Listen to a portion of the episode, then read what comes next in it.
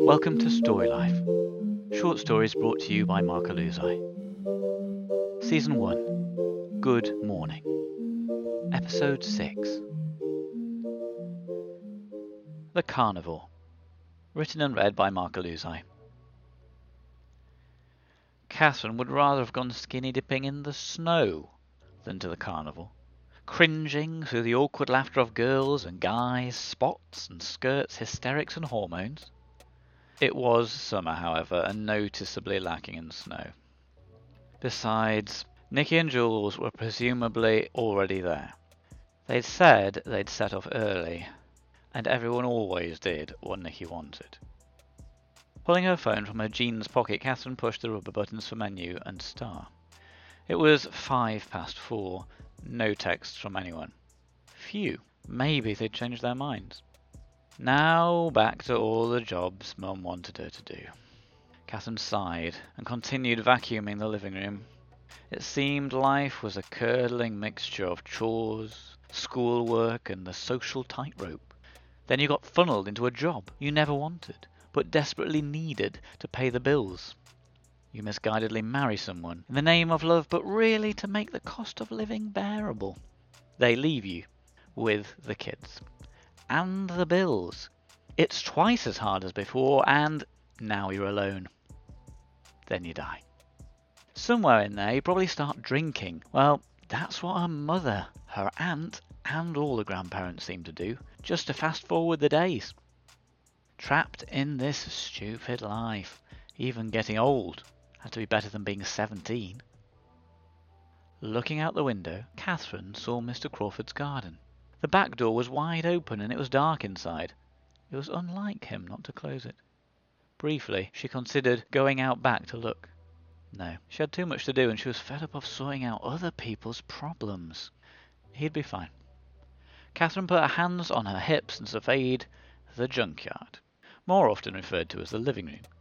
Once all the vacuuming was finished, she had to tidy all the surfaces and clean the kitchen. All before Mum came back from her shift, harbouring some nameless frustration and looking for any remaining wine, which hadn't been sloshed down earlier in the week. By then, Liam and Matt would be home from football practice, and they'd all have a beautiful family dinner together. That's until Mum asked about Liam's grades, or Matt wanted permission to play pool with his dope smoking friends, or maybe tonight Grandma would call, threatening to visit. As long as Mum didn't decide to give the Catherine, you need to find a boyfriend to cheer you up speech, maybe it would all be bearable. The meaninglessness of family feuds, or the polite pacification of false friends. Catherine shook her head and pulled herself together. It wasn't so bad. At least Emma was all right. Everyone needed someone they could trust. Glancing into the kitchen as she walked past, it didn't look so bad. Better than she'd expected. Maybe one of her brothers had tidied away after breakfast. She laughed. What a stupid idea. No chance. She'd be cleaning up their mess until she left. Then it would fall to Mum when she was sober. After leaving home, Liam and Matt would find and ensnare some hopelessly naive blonde bimbo to do all their cooking and cleaning for them. Yikes. Well, fewer dirty dishes meant Catherine could be finished by 6.30. Then she remembered today was the last Friday of the month. Oven cleaning day, she groaned. Why today? The idea of running away resurfaced in Catherine's mind like a nuclear submarine, ready to obliterate all Catherine's family problems once and for all. She sighed. Better saved for later and used as a deterrent to bargain with her mother. Besides, how could she explain to anyone that she ran away because she didn't want to clean the oven? Maybe she could skip the oven. If Mum realised, that would mean Catherine's allowance would be cut for a week. If Mum was drunk when she found out, that meant constant pain for the next few days. It wasn't worth it. Catherine's phone rang. It was Mum. She'd got some overtime and would be back late. Apparently, Catherine would have to fend for herself. Goodbye. Like Catherine didn't have to fend for herself anyway. No change there. At least That meant no family dinner. Maybe there was a god. Catherine finished the vacuuming and briefly enjoyed the momentary spotlessness of the carpets. It was all pointless, though. The boys would soon be back trailing mud like wild cattle. Beep beep. Catherine reached for her phone. It was Nicky and Jules. On Jules's phone, the SMS just said, We've just arrived. When will you be here? Goodness, couldn't they just hang out at someone's house? Weren't they getting too old for fairground rides and chasing boys? She rubbed her forehead with the palm of her hand. If she said no, Nicky would moan to Jules and Emma all evening about how Catherine had let them down and spoiled the whole weekend. Looking up, Catherine saw Mr. Crawford's back door still open, and again had a strange desire to see if he was all right. Turning back to her phone, Catherine texted back. I'm not sure. I'll have to see if Emma can pick me up. Immediately, beep beep, the message said, Guess who's here? Who? Catherine replied. Beep beep. Jake. Catherine's heart leapt. Oh, okay. Maybe she should go. No, that was crazy. What would she even say to Jake? She texted back, OMG, I'll let you know when I set off. Catherine messaged Emma, asking for a lift, and started on the kitchen. Beep beep. Emma's message said, Sure thing, I'll be with you in 20 minutes. Catherine looked at herself in the living room mirror. She needed to change. This blouse was too busy and floral. Maybe her blue summer dress. No, too much. She needed something simple, shapely. There wasn't time. Five minutes to finish the kitchen, fifteen minutes to get changed. The oven would have to wait. Upstairs, she swapped into her lighter coloured jeans and her white v-neck, did her hair in record time, and put on her favourite perfume. The doorbell rang. Catherine quickly scribbled a note for her brothers. It read, Pizza in freezer, put in oven. Then in brackets, take packaging off first. Catherine raced outside, locked the door, scrambled down the front steps, hugged Emma, thanked her, and told her about Jake as they walked the car. Looking in the overhead mirror, Catherine checked her makeup as they sped into town. Not bad. TLC came on the radio and they jived in their seats, singing as they waited at the lights. Maybe it would be a good night. The Ferris wheel was visible from a block away. As they approached the entrance, Catherine had the urge to get out and flee. What was she even going to say to Jake if she saw him? She couldn't run, though. Nicky would never let it drop. Across the road from the carnival there was a worn out martial arts studio. Double doors hanging open for anyone who wanted to go learn to hit people. Hard. Maybe she should go. They drove into the car park and Emma reversed them into a space. Nicky and Jules met them at the candy floss store. Emma shared a stick with everyone, so sweet it clung to the inside of Catherine's throat. Chewing gum was the only solution. And as always, Nicky was deciding what they should do. Catherine asked Jules if she knew where Jake was, but they hadn't seen him or the guys for nearly an hour. Catherine's heart sank. The carnival was massive. Mini roller coasters stuck up behind the stalls, and synchronized screams coming from the repetitive pendulum swing of the pirate ship. She'd been stupid to think she would see Jake. Looking around, Catherine's eyes came to rest on a meagre, worn blue bell tent beside a caravan older than Grandma. Stylized curling letters designated the tent as Lady Liberty's Fortunes and Futures. Then in smaller writing below, Ever wanted to see what tomorrow could bring? No thanks. Catherine didn't want to know. Fate had already delivered her a life she would never have chosen. Catherine asked Nicky if they could go look for Jake and the guys. Nicky raised her eyebrow. You don't want to look desperate, do you? she said. There was no arguing with that. Catherine bit the inside of her lip and imagined rubbing the remaining candy floss into Nicky's perfect brown curls. Turning back to the fortune tellers, Catherine saw the tent door was now hung open. She could just walk across, go straight in. Screw Nicky. Instead, she shrugged and said, I guess you're right. Nikki always got what she wanted. And sure enough, within a minute, everyone was following Nikki to the Gravitron. They'd probably never see Jake anyway, and the only ride Catherine was remotely interested in was the huge Ferris wheel. As they queued, Catherine watched the passers-by, trying to spot Jake. Maybe Nikki was right, Catherine sighed. If Jake turned up, what would she even do? She couldn't just walk right up to him and ask if he wanted to hang out alone. Guys didn't seem to like her anyway. It was hopeless. The queue moved forward, and they got onto the Gravitron. Catherine had to admit defying gravity was both fun and strange at the same time.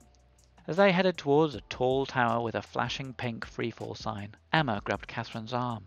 Look, she said. There's Jake. Jake and his friends had just joined the queue for the ghost train. This was her chance. Hey, Nikki, Emma asked. Why don't we go to the ghost train first? Catherine could have hugged her. Nikki spotted Jake and raised her eyebrows.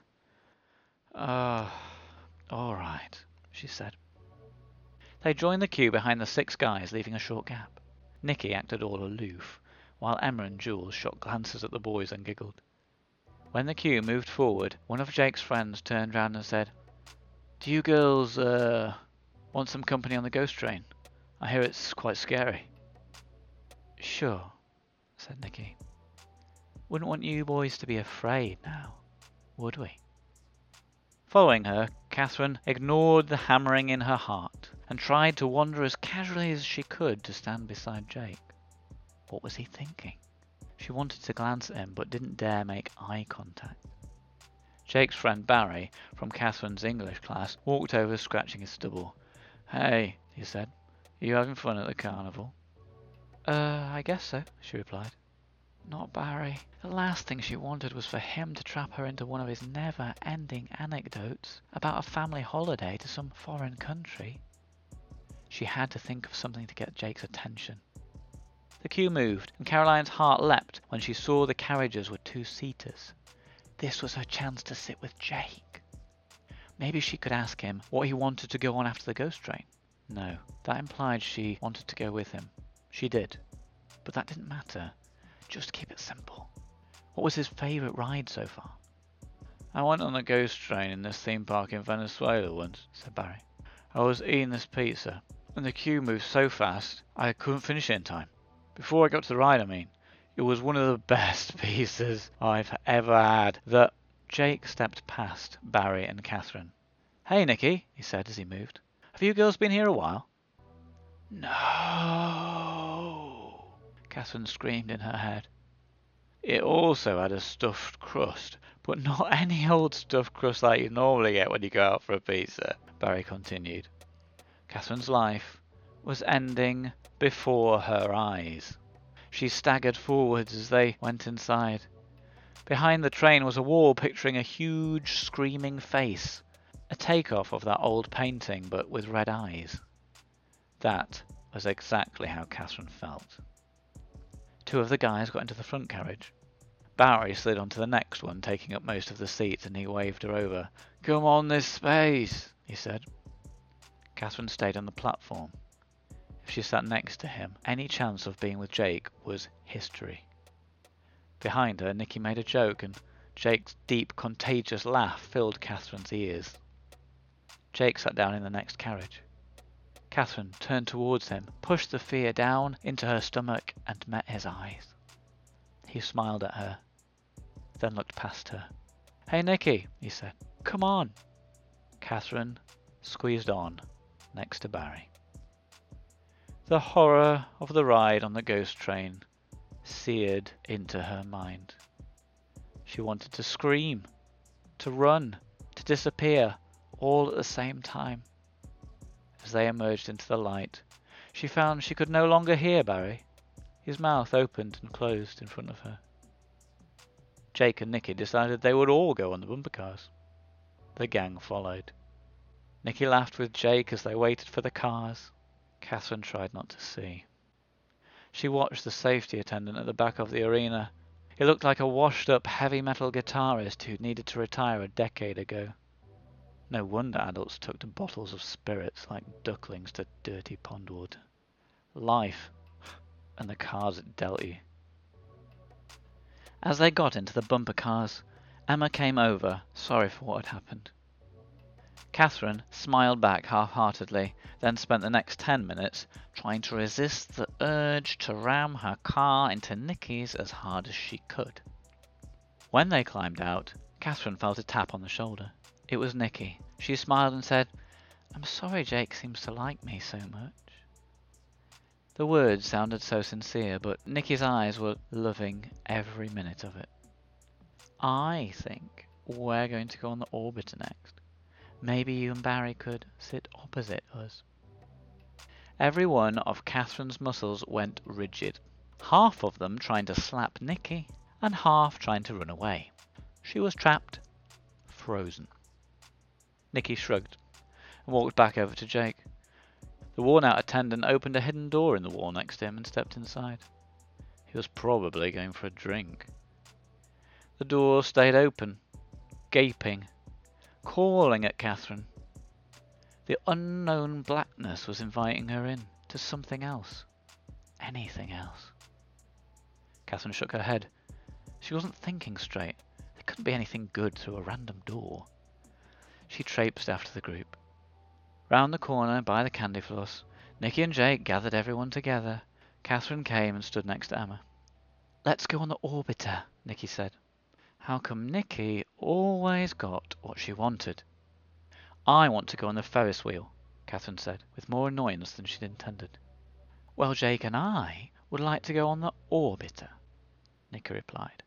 And it's closer. So, unless anyone's got a problem with that.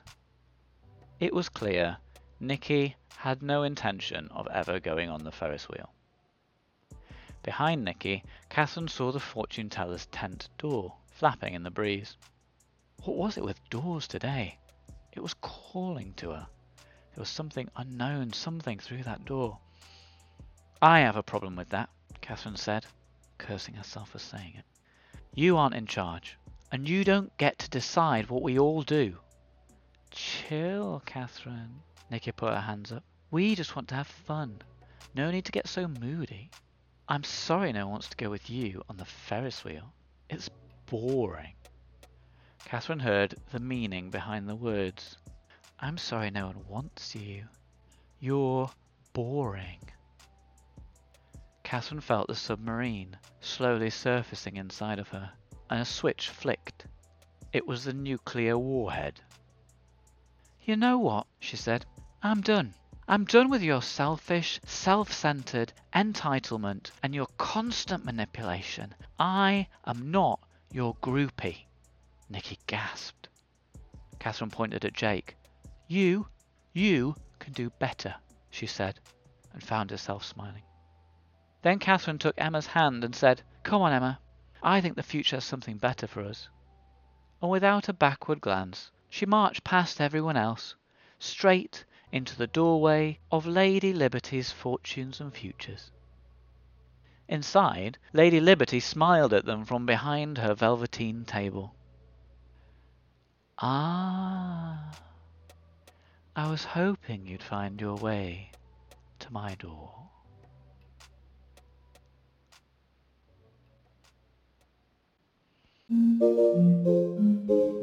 Thank you for listening. If you enjoyed the story and want to support future episodes, please go to patreon.com forward slash storylife podcast and join the community. Thanks. See you next time.